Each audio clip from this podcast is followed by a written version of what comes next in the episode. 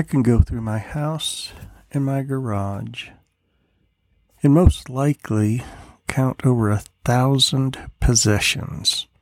Could be a book, a hammer, a nail, a screw, a hose.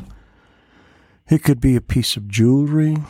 It could be a bank account book where there's money stored in a bank.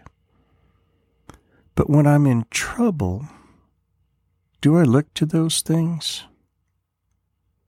I think part of this world causes us to do that. We want to look to our possessions, the things that we have acquired, to help us and to save us. But the bottom line is this: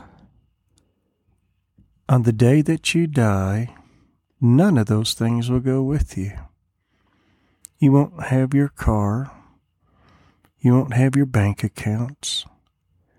You won't have these possessions with you. The only thing that you will have with you on the day that you die, when you stand in the presence of God, is your soul.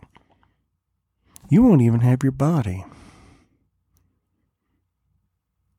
When we look at today's psalm, I want you to understand that God doesn't want any of your possessions.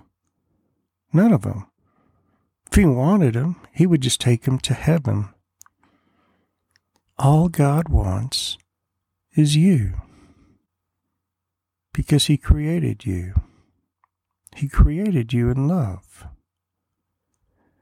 And I think sometimes it may hurt God's feelings. I know that's an unusual thing to say, but sometimes when we seek anything else but him, it hurts him.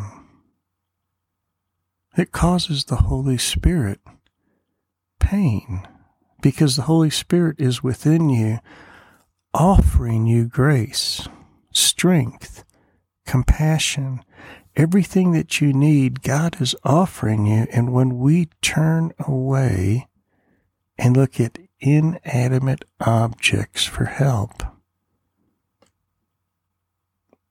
I think it hurts. This is what it says in Psalm one twenty-one. I will lift my eyes to the mountains. From where shall my help come? And that's an important question, because there are days that we just need help. And if you look at the possessions that you own, they can't help you. They can't care for you. They can't lift up your spirit. They can't give you strength. I will lift up my eyes to the mountains. From where shall my help come? My help comes from the Lord, who made heaven and earth. He will not allow your foot to slip. He who keeps you will not slumber. Behold, he who keeps Israel will neither slumber nor sleep. The Lord is your keeper. The Lord is your shade on your right hand. The sun will not smite you by day, nor the moon by night. The Lord will protect you from all evil. He will keep your soul. The Lord will guard your going out and your coming in, from this time forth and forever. When your life is done here on earth, the only thing that the Lord is going to keep is your soul, because that's who he is. The one who created you wants you. The one who made you to have life desires to take care of you. The one who spoke you into existence is your keeper. I know you have a trouble today. Look to the Lord, because He is the one who will deliver you. He is the only one who knows your soul completely, and yet He still desires you. The Lord will protect you from all evil. He will keep your soul. This world is passing away. We're just here for a short time. And if we are privileged, God gives us purpose to help other people understand the love of Christ and the love of God.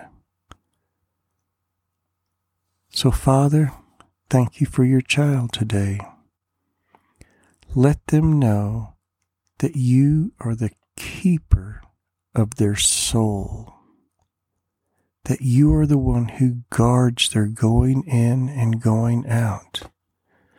You are the one who guides them in paths of righteousness and holiness. You are the one and only God, and you have chosen to love your child, to reveal yourself to them. So, Father, thank you for revealing yourself, your glory, your majesty, your infinite wisdom and strength is ours, because you are the keeper of our soul. Father, thank you for allowing us to lift up our eyes to you today. Amen.